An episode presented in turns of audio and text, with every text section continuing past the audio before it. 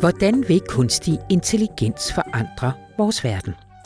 Det spørgsmål er blevet stillet igen og igen siden begrebet blev brugt første gang i 1950'erne. Det er et interessant spørgsmål, men det er også et stort spørgsmål. Så for at kunne besvare det, eller i det mindste gøre et hederligt forsøg, så har vi delt det op i en række mindre underspørgsmål. Hvordan vil kunstig intelligens ændre sundhedsvæsenet, forme arbejdsmarkedet, forandre kunsten og kulturen osv.? I denne serie der inviterer en række af informationsfagmedarbejdere, eksperter i studiet, for at forsøge at finde nogle svar. I dag skal det handle om, hvordan kunstig intelligens bruges på slagmarken, og hvilke potentielle dilemmaer det rummer, når vi sætter maskiner til at slå ihjel for os. Din vært er journalist Natalie Barrington. I Hollywood-filmen American Sniper med skuespilleren Bradley Cooper i hovedrollen, der følger man den amerikanske soldat og finskytte Chris Kyle, mens han er i krig i Irak. Man ser ham fra sit skjul på forskellige bygningers tage sigte sit våben efter både mænd og kvinder og også helt små børn. Man ser hans tvivl, og man ser ham tænke sig det knager, mens sveden pibler. Skal han skyde de her mennesker, eller skal han lade være? Har han virkelig en ægte fjende i sigtekornet, eller er der bare tale om helt uskyldige mennesker? Jeg ved godt, at man ikke skal tro på alt, hvad man ser i en Hollywood-film, men under alle omstændigheder er det her et klassisk billede på noget af det sværeste ved soldatens arbejde. Nemlig det at skulle træffe svære beslutninger om, hvem der skal leve og hvem der skal dø. Men noget er ved at ændre sig. De seneste år er våbensystemer, der er delvis styret af kunstig intelligens, blevet mere og mere udbredt. Nu er det pludselig en computer og ikke en soldat, der udpeger målet. Det er stadig et rigtigt menneske, der trykker på knappen og tager den endelige beslutning om, hvem der skal dræbes. Men forskning viser faktisk, at det menneske, der skal trykke på knappen, tit bare gør det samme som dronen, som den kunstige intelligens har foreslået. I dag skal Informations podcastserie om kunstig intelligens handle om, hvilken rolle den spiller på slagmarken og mere specifikt de etiske dilemmaer, der ligger i, at det er en maskine, der udpeger målet, og derfor har stor øh, indflydelse på, hvem der skal dø i krig. Jeg hedder Natalie Barrington Rosendal, og jeg er journalist her på Information, og det er mig, der er din vært i dag. Og med mig i studiet er jeg så heldig at have dig, Lars Bo Larsen. Velkommen til. Tak. Du er blandt andet tidligere ambassadør og har en lang karriere i Udenrigsministeriet bag dig, men øh, grunden til, at du er med i studiet i dag, det er fordi, du siden i april i år har været direktør for det nye Nationalt Forsvarsteknologisk Center. Og nu må du rette mig, hvis det er forkert, men det er et center, der er dannet blandt andet af de danske universiteter og sat i verden for at samarbejde med forsvaret, industrien og det politiske niveau om at udvikle forsvarsteknologi. Det er korrekt. Godt. Og inden vi rykker videre til de her etiske spørgsmål, som jeg lige skitserede, så vil jeg meget gerne høre dig sådan lidt mere øh, konkret om, altså kunstig intelligens, et kæmpe område. Hvordan ser vi det i krig og krigsførelse i dag? Hvordan bruger man det? Kunstig intelligens øh, bliver den lim, der binder de forskellige kampzoner, domæner sammen i fremtiden. Så i dag bliver det stort set udviklet systemer, våben, defensiv og offensiv, som ikke har en komponent af kunstig intelligens i sig. Ser vi over krigshistorien, kan man sige, at øh, det, man kalder for domæner, er blevet udvidet, ikke? startende med en simpel krig mellem to mennesker, mm. til en landkrig mellem hære, til en havkrig, hvor der er flåder involveret også, som kan bombardere for eksempel København fra, fra landet, til at være en luftkrig, som vi så i øh, de store verdenskrig, til også at omfatte øh, rummet, til i dag også at omfatte cyberspace. Og i den proces har man øget afstanden mellem soldaterne, man har øget antallet af soldater på tværs, og man har øget antallet af enheder, som kan kæmpe parallelt med hinanden. Og kunstig intelligens er så nu den game changer, vi ser, fordi det er i stand til at sammenbinde rigtig store mængder data, så det gør kamppladsen meget mere kompleks, mm. men sådan set også meget mere kan man sige, filtrerbar, okay. og dermed operationel. Filtrerbar, hvordan det? I fremtiden, i hvert fald blandt de store magter, så bliver evnen til at filtrere data og se klart nok den vigtigste parameter for ens kampkraft. Øh, problemet, heller ikke for os i Danmark, er heller ikke at have data ind. Problemet er at have data ud, altså at bruge dataene, mm. forstå dataene, omsætte dataene til noget, der er, der, der er relaterbart. Så evnen til at filtrere og til at få dannet et billede, som er operationelt, at det for kunstig intelligens kan, kan, kan bruges. Øh, og det er derfor, jeg tror, at AI bliver en af de helt øh, centrale konkurrenceparametre, vi ser mellem de store magter i de næste 20-30 år. Så det vil sige, at man, man kigger på hinanden, og så siger man ikke, hvor mange tanks har du, hvor mange tanks har jeg, men det er simpelthen den, den teknologi, AI-teknologi, man har, der kan være afgørende. Både fordi, at det er der, man kan se klare, men det er også den hastighed, krigen kommer til at udkæmpe med, kan man ikke håndtere øh, som mennesker med den menneskelige analysekraft. Man er simpelthen nødt til at have nogle computeriserede filtre på, for at kunne agere hurtigt nok på fremtidens kampplads.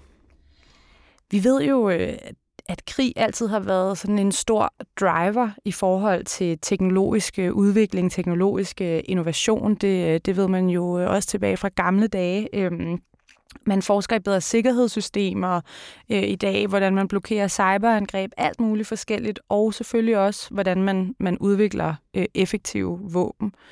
Og de krige, vi ser lige nu, altså, og særligt dem, vi taler meget om, Gaza, ny krig, men også Ukrainekrigen, øhm, Hvordan er det der? Altså, hvad, nogen har kaldt Ukraine for sådan en slags laboratorium for krigsteknologi. Altså en mulighed for våbenindustrien til at, at teste alle de her nye teknologier, de har udviklet. Hvor meget, hvor meget fylder det her kunstig intelligens i våben i Ukraine?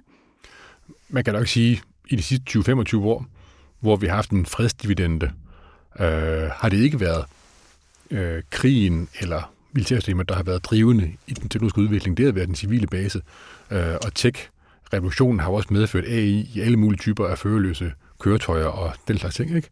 Men det er rigtigt med især Ukraine, til en vis grad også Gaza, øh, ser vi, at det igen bliver den eksistenskamp, kamp, som er på, på, på, på spil i typer som øh, af konflikter som Ukraine for eksempel, som spidser teknologien endnu mere til. Og det er der, hvor det bliver livsvigtigt at kunne bemestre teknologien så hurtigt som overhovedet muligt.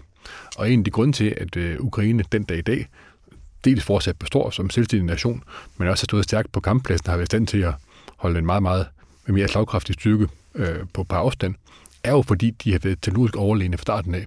De er simpelthen bedre til at innovere, og de er bedre til at binde data sammen, og de er bedre til at bruge cloud-løsninger forskellige løsninger, hvor man binder rigtig mange forskellige dataområder sammen til at give et meget bedre billede centralt fra. Og det er den helt afgørende forskel, hvorfor Ukraine den dag i dag står stærkt på slagmarken. Okay. Okay. Ja, og som du siger, altså, der er mange forskellige slags. Øh, det vi skal tale mest om, som jeg begyndte med at sige, det er de her krigsdroner. Øhm, altså droner, der ikke erstatter mennesker øh, og den menneskelige øh, beslutning i krig, men som på en eller anden måde kommer ind som et led imellem øh, soldaten og målet. Vil du, ikke, øh, vil du ikke prøve at fortælle lidt for os, der, der ikke øh, er eksperter i, i våben, hvordan, hvordan virker de her? droner har igen betydet en væsentlig øh, øgning af hastigheden på kamppladsen. Øh, nogle siger jo, at Ukraine er jo lidt en tilbagevendelse til skyttegravskrigene, som vi så det i Første Verdenskrig. Det er også rigtigt på jorden. Men under Første Verdenskrig havde man jo et rekognosceringsfly, eller to, som fløj ud og tog en runde på en formiddag og kom tilbage med informationer. I Ukraine ser vi et utal, tusinder af droner hver dag, blive sendt afsted for at give et real-time billede af, hvor man er. Øh, og det gør, at hastigheden på kamppladsen er sat markant op. Der er ikke nogen sted at gemme sig længere. Øh, og det betyder, at de enheder, som opererer, og det er igen der, hvor Ukraine har haft en fordel, er simpelthen nødt til at være meget, meget hurtigere og meget mere mobile. Så man er gået lidt fra at have de meget store styrker, til at have nogle meget mere mobile enheder, som flytter rundt. Og det, der har været det kendetegnende ved det, det er, at Ukraine er, som jeg forstår det, i dag op på at bruge måske 10.000 droner om måneden. Hold da. Øh, så det er sådan en form for forbrugsvare, en form for brug og smid væk okay. bare nu. Og det kan man jo ikke gøre med flyvemaskiner. De er simpelthen for dyre, og de er for tunge, og de er bemandet og alt sådan noget. Ikke? Men det, man har en ubemandet enhed, som efterhånden er blevet relativt betalbar, gør, at man kan have et øh, meget mere hurtigt bevægende kampbillede på, på, på, på kamppladsen. Og hvad så, det, at du taler om, at de flyver rundt og kan indsamle intelligence, data, information. Hvad, hvad med det her med at angribe mål? Altså simpelthen, når en drone jeg ved ikke, om den så bærer et våben simpelthen, øh, og det er så den, der udpeger målet. Hvordan, hvordan gør den det? De findes i alle typer.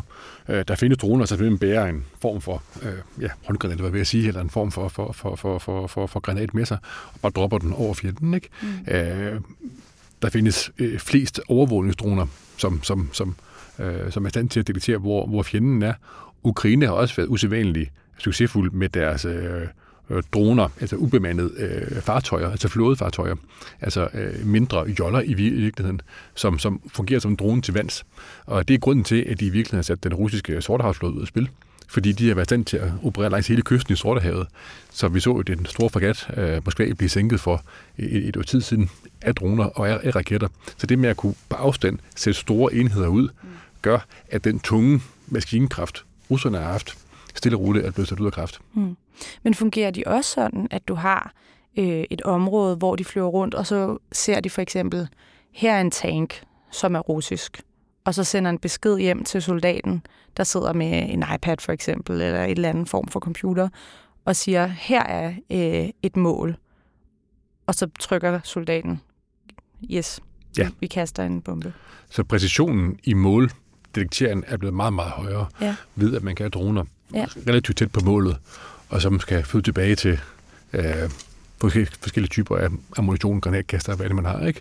som så igen er meget mere præcise i deres målsøgning. Okay. Og kan man så sammenknytte et dronebillede, som kommer i real time, ind med den automatiske målsøgning og sigtekornet, ikke? Ja. har jo pludselig meget, meget præcis, øh, kan man sige, dræbermaskine i virkeligheden. Ikke? Og hvordan er det? Altså er det en, en videooptagelse, den laver dronen, eller, eller hvad? Og så siger den, her, øh, så regner den ud, øh, at her er øh, en, et fjendtligt øh, mål. Det kan både være visuelt øh, video, øh, det kan også være andre typer af, af målinger, hvor man kan, kan måle fjenden varme for eksempel, mm. øh, kombineret med nogle koordinater. Øh, men det er klart, det kræver så en filtreringsmekanisme, mm. at se, hvad der er hvad, som ikke altid er lige simpelt. Øh, fordi nogle af billederne er ikke lige klare og lige, lige skarpe, så det kræver en eller anden form for mekanisme for at sige det. Og det er derfor, man har sagt, øh, i en periode i hvert fald, at der skal være man on the loop. Man altså, on the loop. Der skal ja. være en, øh, en, et menneske om bagved, som trykker på knappen. Ja, og sådan er det stadig, at det siger man, det skal der være. Det har været tilgangen indtil for to år siden, men den er under pres, den tilgang, af, af flere grunde. Øh, det ene, det er, når mængden af data vokser, er der mere for det enkelte menneske at holde øje med. Øh, det andet, det er, at det faktisk viser, at maskinlæring og AI i mange tilfælde er mere konservative okay. i, deres, i deres valg, end mennesker er. Mennesker er simpelthen hurtigt i panik og har det med at øh, skyde for tidligt, simpelthen, i forhold til at være præcise på både, hvad det er, man ser, men også i forhold til at ramme målet. Øhm, og så er der så også spørgsmålet om, om hastigheden på det. Altså, det er ikke så meget i Ukraine, men på en stor skala er der flere lande nu, der udvikler hypersoniske missiler. Altså missiler, som flyver måske 15 gange øh, lysets hastighed. Og der kan man ikke som menneske reagere hurtigt nok til, en, øh, til, at, til, at, til at intercepte det. Det vil sige, taler vi hypersoniske missiler, er man simpelthen nødt til at have nogle systemer, som agerer uden menneskelig indblanding, mm for at kunne forfare sig mod det. Ja, det bringer jo os frem til det her meget åbenlyse etiske spørgsmål. Altså, øh, som du siger, man, man har et menneske bag, øh, som oftest i hvert fald, men men alligevel ved vi jo med computere øh, på alle mulige måder i samfundet, i vores arbejde, at vi stoler meget på computer. Altså nærmest nogle gange mere, end vi stoler på vores egen kritiske sans. Øhm, og den, det samme har man set øh, i Ukraine for eksempel, at altså hvis, hvis computeren siger, her er et mål, så er soldaterne, øh, så har de ofte tendens, øh, meget ofte, til at sige OK det tror vi på. Øhm, altså, er der nogle etiske udfordringer øh, for dig at se i det? Der er masser af etiske udfordringer. Det, det største er jo nok, at øhm, skræmmebilledet, du startede med at tale om film, ikke? men altså mm. det der science fiction scenarie, det er, at man har krise, som bliver udkæmpet automatisk, mm. uden der er mennesker involveret, uden der er nogen menneskelig styring, uden der er sådan der en menneskelig fornuft indblandet. Mm. Øhm, og så vi har set det for eksempel på aktiemarkedet, øh, på det tidspunkt, hvor man lavede algoritmebaseret øh, køber selv mekanismer. Havde de det mere interagere på en negativ måde. Øh, jeg tror, man har fået fjernet noget af det nu, men det var en periode for en 5-10 år siden, hvor vi simpelthen så nogle uforklarlige nedbrud på aktiemarkedet, fordi algoritmer spillede sammen på en vis måde. Mm. Og samme tendens kunne man godt forestille sig på, øh, på, på, på en kampplads. Ja. Altså, at der er to sider, så hver til udvikler AI, så spiller sammen på en måde, så de egentlig kommer til at interagere for hurtigt med hinanden, og dermed skabe en form for dødsspiral mellem ja. sig. Ja. Og hvordan kan man så undgå, at man kommer i en situation, hvor situationen går ud af kontrol, fordi der ikke er mennesker, der har et, vil sige, et fornuftperspektiv på det. Ja. Ja, man kan jo også forestille sig, øh, og det er jo en klassisk øh, debat om krig, det her med, at jo længere øh, de to parter er fra hinanden, ikke kan se hinanden i øjnene, øh, jo, jo større risiko er der for, at man, at man mister en eller anden forståelse for hinanden, og, og, og derved øh, kan krigen eskalere. Bestemt. Det kan man også vende om at sige, til gengæld er der større afstand til den enkelte soldat. Mm. Så øh, skal man sige lidt polemisk, hvor stort er problemet, hvis det er to ubemandede enheder, som skyder hinanden ned? Mm. Er det et stort problem for venstresiden? Det er det formentlig ikke.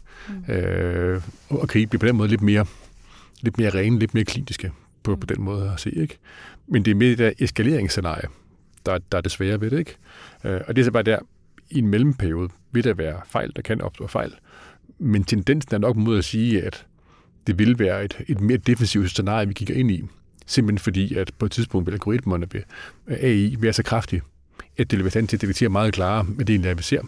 Og det vil på den måde egentlig afskrække modstanderen fra at interagere.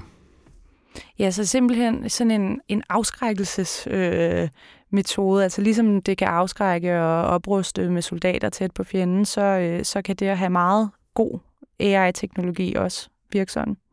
Bestemt. Og det er jo kernen i et hvert forsvar, i hvert fald demokratiers forsvar, det er jo, at man skal opbygge en kapacitet for at undgå at komme i krig. Mm. Og der tror jeg faktisk, at AI kan have en, øh, en stor potentiale. Øh, fordi, igen, det tilbyder en måde at øh, komprimere meget, meget store mængder af data, og meget, meget præcis pinpointe, hvor der er nogle udfordringer. Og hvis modstanderne ved det, vil det automatisk også øge baren, kan man sige, for at engagere sig i konflikt. Men kan, kan det ikke næsten ende med, at man, nu siger du, at den ofte er mere konservativ, men på sigt, at når der ikke er den her tvivl, som jeg startede med at beskrive, som kan, som kan gøre, at man lige venter lidt ekstra, øh, at, det så, øh, at der så vil være flere, der bliver dræbt øh, uskyldige? Om det er flere uskyldige, ved jeg ikke, men det vil i hvert fald hæve prisen for at have, kan man sige, øhm, øh, for, for, for at have ikke rene intentioner. Ikke? Mm. Øh, det vil simpelthen være sværere at være en spoiler, som ønsker en konflikt i det her scenarie. Og det vil gøre, at det er de store supermagter, som kommer til at være endnu mere dominerende, fordi der vil være en kan man sige, stordriftsfordel i AI-dimensionen, ikke? Mm. hvor mindre lande selvstændigt ikke vil have samme muligheder for at have så komplekse systemer, men også hvor øh, for eksempel terrorister være svære ved at agere, og det har vi også set i mange kampscenarier, det er simpelthen blevet sværere for terrorister at agere. Det gør dem så lidt mere desperat nogle, i nogle tilfælde, øh, men det er simpelthen fordi deres normale kampplads er blevet taget fra dem, mm. på grund af så, så, så kraftige overvågningsmekanismer. Mm.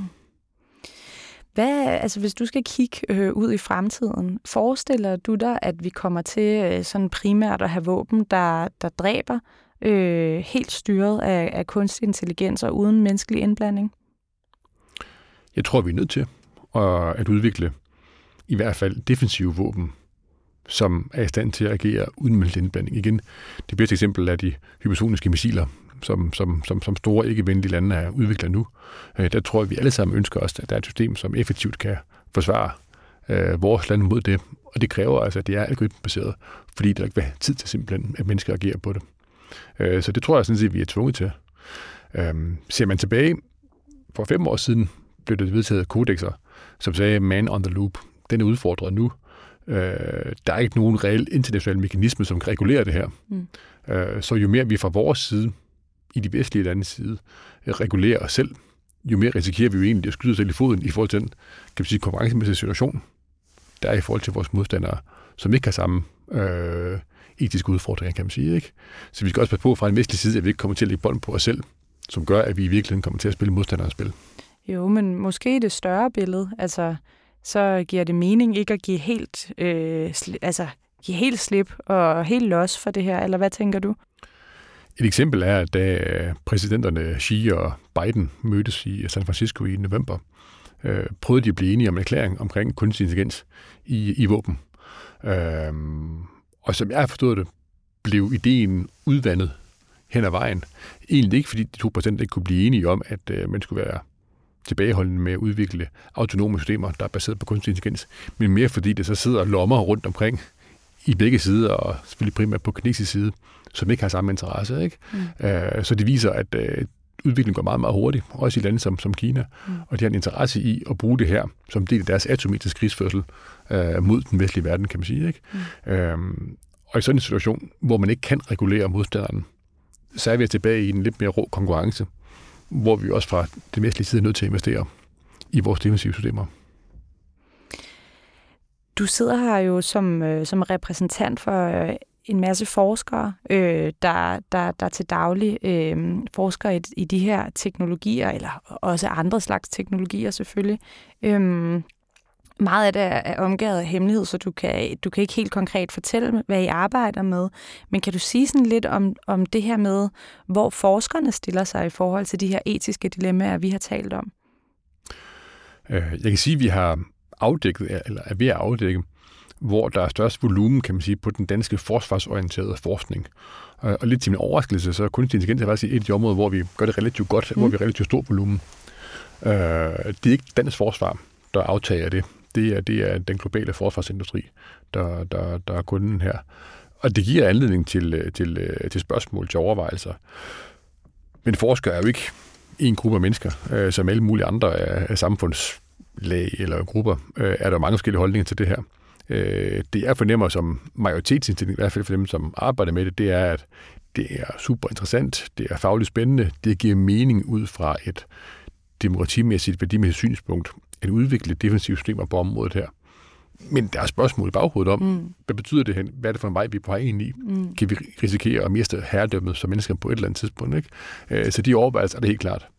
Der er selvfølgelig også forskere, som siger, det her vil vi ikke engagere os i, og mm. det, det er helt fint. Der er ikke nogen, der er tvunget til at mm. engagere sig i det her, som ikke uh, har lyst til det. Jeg kan ikke lade være med at tænke på, på Oppenheimer, som, uh, som uh, alle nu kender på grund af, af den film, der, der udkom tidligere i år, altså som jo øh, var med til at udvikle den her atombombe, og som havde alle mulige forskellige øh, angerfulde tanker øh, senere i processen. Ikke? Øh, altså det, det er jo specielt at arbejde med det her stof, kan jeg forestille mig, fordi at det både kan være en redning og også en dræber. Ikke?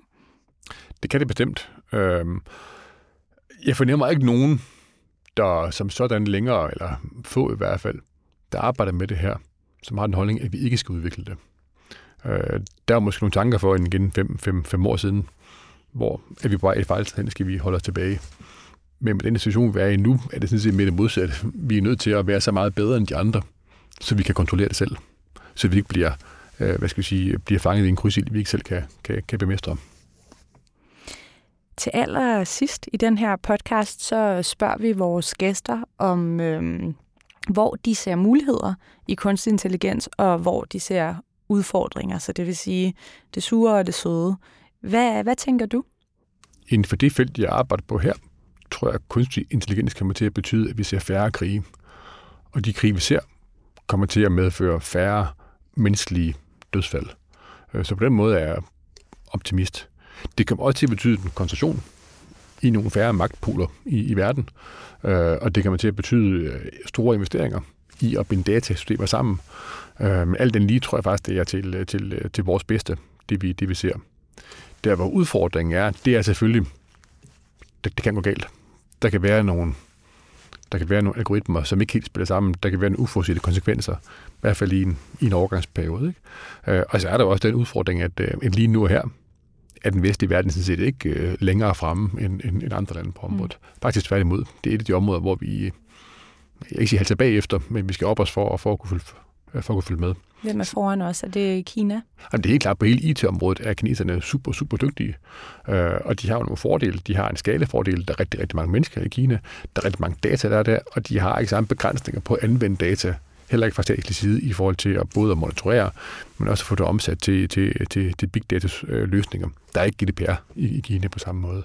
Og det, der, det er en øh, konkurrencemæssig fordel øh, rent teknologisk set, at man har så store øh, testmængder af data, man kan bruge relativt frit. Øh, og det gør, at vi skal være gode til det. Jeg tror nok stadigvæk, jeg er optimist, der siger, at, den, at det, vi har med den frie forskning og, øhm, og den åbne debat om det, og innovative mennesker, det, det gør, at vi kommer til at, kommer til at kunne følge med, og forhåbentlig også øh, lave nogle gode systemer, som er i stand til at forsvare os i fremtiden. Lars Bro Larsen, vi, øh, vi slutter på den, den optimistiske øh, del. Tusind tak, fordi du vil være med i vores podcast her i dag. Tak, fordi du kom. Tak for at invitere. Du har lyttet til endnu et afsnit af Maskinstorm, Informations nye podcastserie om kunstig intelligens. Serien er støttet af Novo Nordisk Fonden. Og hvis du kunne lide, hvad du hørte, og måske også synes, at andre bør lytte med, så smid et par stjerner eller en kommentar der, hvor du lytter til din podcast. Næste gang skal det handle om, hvorfor kunstig intelligens måske er århundredets bedste nyhed. Det seneste år har vi jo ellers hørt meget om truslerne ved AI, men udviklingen er også fuld af håb. Det mener i hvert fald professor og digital vismand Jan Damskov, der i en ny bog argumenterer for, at mulighederne er langt, langt større end problemerne. Vi høres ved.